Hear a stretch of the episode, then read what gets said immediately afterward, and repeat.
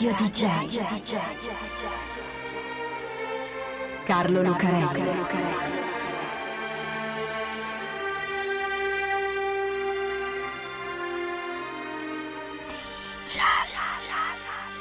Carlo Lucarelli presenta Di Giallo, il radiodramma di Radio DJ. Salve a tutti, questa è Radio DJ, questo è Di Giallo e io sono Carlo Lucarelli qui assieme a Fabio B per raccontarvi un'altra delle più strane e incredibili storie che sicuramente abbiate mai sentito raccontare. Perché questa è la storia di una partita di calcio e durante una partita succede sempre qualcosa di strano. Parliamo di competizione, di agonismo e se la partita è bella parliamo anche di continui colpi di scena, di suspense e di ribaltamenti come accade nello sport. Ma questa è una partita di calcio diversa da tutte le altre e il colpo di scena che arriva alla fine è sicuramente impensabile. Perché questa è la storia della partita giocata da una squadra che si chiamava Start nel 1942. Questa è la storia della partita della morte.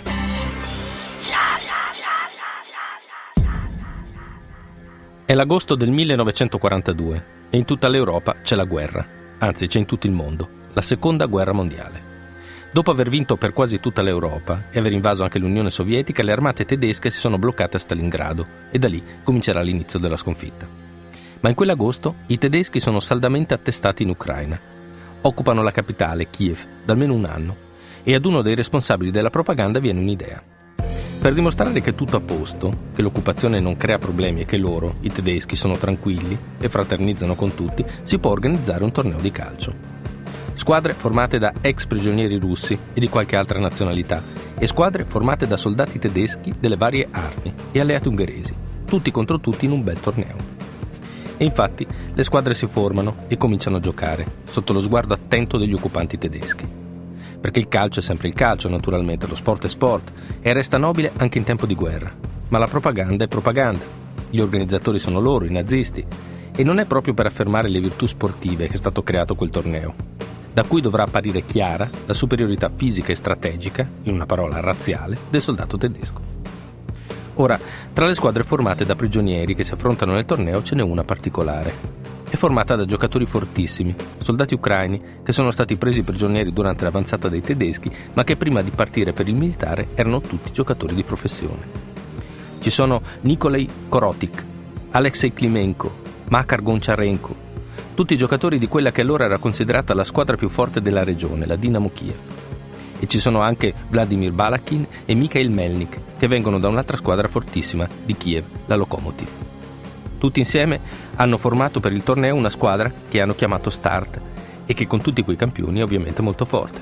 Certo, non si allenano da un sacco di tempo, sono stati pure al fronte, eppure a Darnizza, un campo di prigionia tedesco, che come sappiamo non è certo l'ideale per un ritiro pre-partita. Altri invece sono stati più fortunati e sono finiti a lavorare in un panificio tenuto da un fan della Dinamo e del calcio ormai se ne erano quasi dimenticati. Non solo, Accettare di giocare in un torneo organizzato dalle autorità militari tedesche non è stata una cosa semplice. Si può essere accusati di collaborazionismo e in effetti in pratica è collaborare con la propaganda nazista. Si gioca nello stadio di Kiev, davanti alla popolazione della città ti guardano tutti, ma ecco, un momento. Una partita è come una battaglia. Significa combattere i tedeschi senza armi, con il pallone, ma se si riesce a sconfiggerli è comunque una rivincita sugli occupanti. E poi era successa una cosa che aveva definitivamente sbloccato la situazione. Nikolai Trushevich, che della Dinamo era il portiere e che di questa nuova squadra sarebbe stato il capitano, trova in un magazzino abbandonato una partita di stoffa rossa con cui fare le magliette. Magliette rosse, come la bandiera dell'Unione Sovietica contro quelle nere dei nazisti. Così nasce il Football Club Start, otto giocatori che essendo campioni provenienti da squadre di campioni sono fortissimi e una dopo l'altra vincono tutte le partite del torneo. E come le vincono? 7 a 2, 11 a 0, 9 a 1. Così arrivano in finale, dove nel girone di ritorno li aspetta la squadra più forte dell'esercito tedesco, la Flakelf, formata da ufficiali e soldati della Luftwaffe, l'aviazione tedesca. 9 agosto 1942, stadio Zenit di Kiev. Da una parte la Flakelf, l'orgoglio del cosiddetto sport armato, le squadre militari tedesche. Dall'altra la Start. Formazione. Nikolai Trusevich in porta, Makar Goncharenko, Nikolai Korotik e Alexei Klimenko all'attacco. E poi Mikhail Sviridovsky, Fyodor Tyuchev, Mikhail Puzistin, Ivan Kuzmenko, Vladimir Balakin, Vassili Sukarev e Mikhail Melnik. Per la finale del torneo lo stadio gremito di gente. Visto come è andata la squadra locale, la Start appunto, la gente di Kiev ha cominciato a entusiasmarsi alle partite e a frequentare lo Zenit tutte le domeniche. Aveva ragione Trusevic, il portiere capitano. Quella è una rivincita per l'Ucraina occupata, è una rivincita per la città di Kiev, che in quel 9 agosto è completamente deserta, come succede per le grandi partite tipo finale dei mondiali. I muri della città sono tappezzati di manifesti, che però parlano soprattutto della squadra tedesca, la Flakelf. Perché lo Zenit non ci sono soltanto i cittadini di Kiev. Come in ogni partita ci sono anche i tifosi della squadra avversaria, che in questo caso sono ultra e di un tipo molto particolare. Sono soldati tedeschi, poliziotti locali, SS e agenti della Gestapo. Perché va bene, quello è un torneo di calcio, va bene lo sport è sport e anche gli sportivi, ma il 1942, quella è l'Ucraina occupata e il torneo l'hanno organizzato i tedeschi per precisi motivi di propaganda. I giocatori della Start lo sanno benissimo, l'hanno capito, e per ribadirlo, mentre sono chiusi a chiave negli spogliatoi, prima della partita ricevono la visita dell'arbitro, che è un ufficiale dell'SS, che gli fa un bel discorso. Niente falli, seguire le regole, comportarsi bene e alla fine, quando la partita sarà finita, saluteranno l'altra squadra a braccio teso con il saluto nazista. L'arbitro non glielo dice chiaramente, forse perché lo dà per sottinteso, ma quel saluto col braccio teso sarà sicuramente l'omaggio della squadra che ha perso, loro, la Start, alla squadra che ha vinto, la Flakelf. Gli ucraini l'avevano già incontrata nel girone d'andata e l'avevano battuta per 5 a 1, ma questa volta non sarà così. Perché è così che vanno le cose nel 1942, nell'Ucraina occupata, in un torneo organizzato dai tedeschi. Dopo la visita dell'arbitro, i campioni della Start sono pronti a scendere in campo. Fischio d'inizio e la partita comincia. Di giallo. Strane storie, sorprendenti e misteriose. L'arbitro delle SS aveva detto ai giocatori della Start di stare buoni e di seguire le regole. Non l'ha detto a quelli della Flakelf, naturalmente, che invece di falli ne fanno parecchi, anche se l'arbitro fischia sempre solo la Start. Non è che le virtù sportive siano proprio al primo posto nel curriculum di un ufficiale delle SS. Il primo gol, quelli della Flakelf, lo segnano così. Buttano a terra un difensore e tirano in porta, 1-0. Esultanza sugli spalti delle SS e della Gestapo presente. Ma la Flakelf non è una gran squadra. Non è perché siano dalla parte dei cattivi in questa situazione. Tra loro naturalmente ci sono calciatori sportivi come tutti gli altri, ma è proprio che non è una gran squadra, senza punte, senza strategia, senza fantasia e anche senza un grande affiatamento. Per questo la Start, che invece una gran squadra lo è, nonostante abbia calciatori un po' denutriti e poco allenati, li aveva già battuti 5-1 nel girone di andata. E infatti, dopo il primo gol subito, la Start parte il contrattacco e alla prima occasione Kuzmenko, che sta in difesa, tira una cannonata dal fondo campo e centra la porta. 1-1. Esultanza dei cittadini di Kiev che assistono alla partita. Goncharenko è l'attaccante di punta della Start. Al primo contropiede scivola sull'ala, dribbla tutti i difensori della Flakelf, se li porta avanti e indietro per il campo e quando arriva a tiro con il solo portiere davanti mette la palla in rete con grande facilità. 2-1. Start in vantaggio. Si avvicina alla fine del primo tempo. Gonciarenko riprende la palla, scarta di nuovo i difensori della Flakelf, tiro, gol, 3-1. Delirio dei cittadini di Kiev, osservati con minaccioso disagio da SS e agenti della Gestapo. Allo scadere del primo tempo i giocatori della Start scendono negli spogliatoi, ma non da soli. Con loro c'è anche l'arbitro delle SS che li riunisce per un discorso. Forse non hanno capito loro, o forse non si è spiegato bene lui. Quella non è una partita come tutte le altre.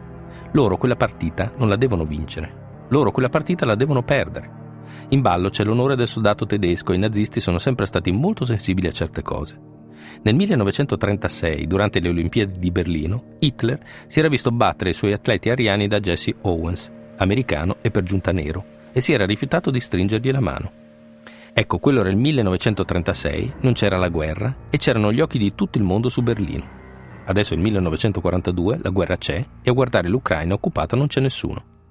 Non è che i tedeschi si rifiuteranno di stringere la mano ai calciatori della Start se dovessero vincere, gliela taglieranno proprio la mano e tutto il resto. Insomma, li ammazzano tutti.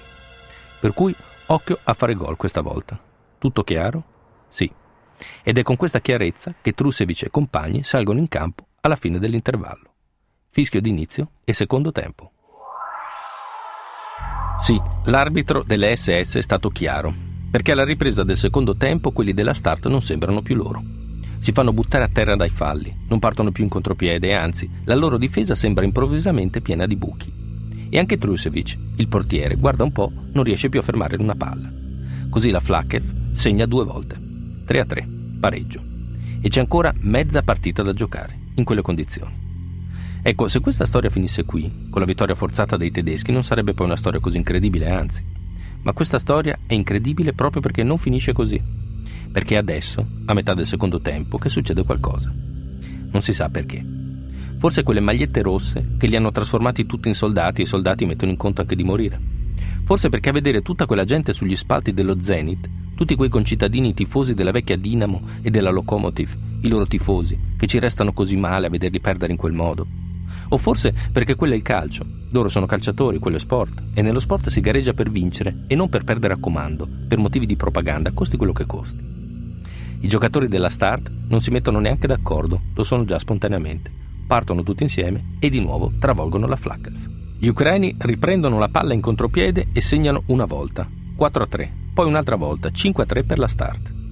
La loro superiorità è così netta i tedeschi sono così demoralizzati che a un certo punto Klimenko, che è un terzino e sta in difesa, prende la palla al volo e parte in serpentina, attraversa tutto il campo, dribbla i difensori, dribbla anche il portiere e si trova davanti alla porta vuota. E non segna. Ferma il pallone e lo ritira indietro, verso il campo, con un gesto di spregio e di sfida per dire insomma che è inutile. Loro sono così forti che vincono anche senza segnare. A questo punto, l'arbitro delle SS capisce che non c'è più storia e anche se mancano 9 minuti fischia la fine della partita. Vittoria per la Start, che batte la Flakelf 5 a 3. Sarebbe bello che finisse qui, che dopo la vittoria della Start si fosse concluso tutto con una stretta di mano. E magari i calciatori della Flakelf lo avrebbero anche fatto, ma non era comunque il caso, con l'arbitro delle SS molto arrabbiato, la Gestapo molto arrabbiata e le autorità d'occupazione furiose per quella sconfitta così netta. Non si possono arrestare i calciatori della Start lì, allo stadio, con tutta quella gente esultante, ma non importa, c'è tempo. Qualche giorno dopo, la Gestapo li va a prendere uno per uno. Arrestano Trusevic mentre è al lavoro alla panetteria e le voci dicono che l'abbiano portato allo stadio, messo davanti alla porta davanti ad un soldato in piedi sul dischetto di rigore, con il fucile puntato e ucciso. È una leggenda, ma in ogni caso vengono tutti arrestati e torturati con l'accusa di essere agenti dei servizi segreti russi e Korochik muore sotto la tortura. Gli altri vengono spediti tutti al campo di concertamento di Sirez, dove Trusevic, Kuzmenko e Klimenko vengono fucilati. Se ne salvano solo tre, Tyuchev, Sviridovsky e Goncharenko. Gli altri è come se fossero svaniti nel nulla. Alla fine della guerra stanno zitti e non raccontano niente. L'Ucraina è tornata sotto l'Unione Sovietica di Stalin e se ammettono di aver giocato in un torneo tedesco, anche se poi hanno vinto quel modo, li accusano di collaborazionismo e li ammazzano i sovietici. Poi le cose cambiano il clima in Unione Sovietica diventa diverso e Goncharenko comincia a raccontare la storia di quella partita. A Kiev, nello stadio della Dinamo, gli erigono un busto, col sottoscritto a qualcuno che se lo merita. E quella partita diventa così famosa che ci fanno anche alcuni film, tra cui Fuga per la vittoria, con Sylvester Stallone e campioni come Pelé, molto liberamente ispirato a quella storia. La storia della partita della morte, che è la storia di una vittoria, la storia di quando il calcio vinse sulla paura e sulla guerra e per questo non è una storia triste. Radio DJ Carlo Lucarelli. DJ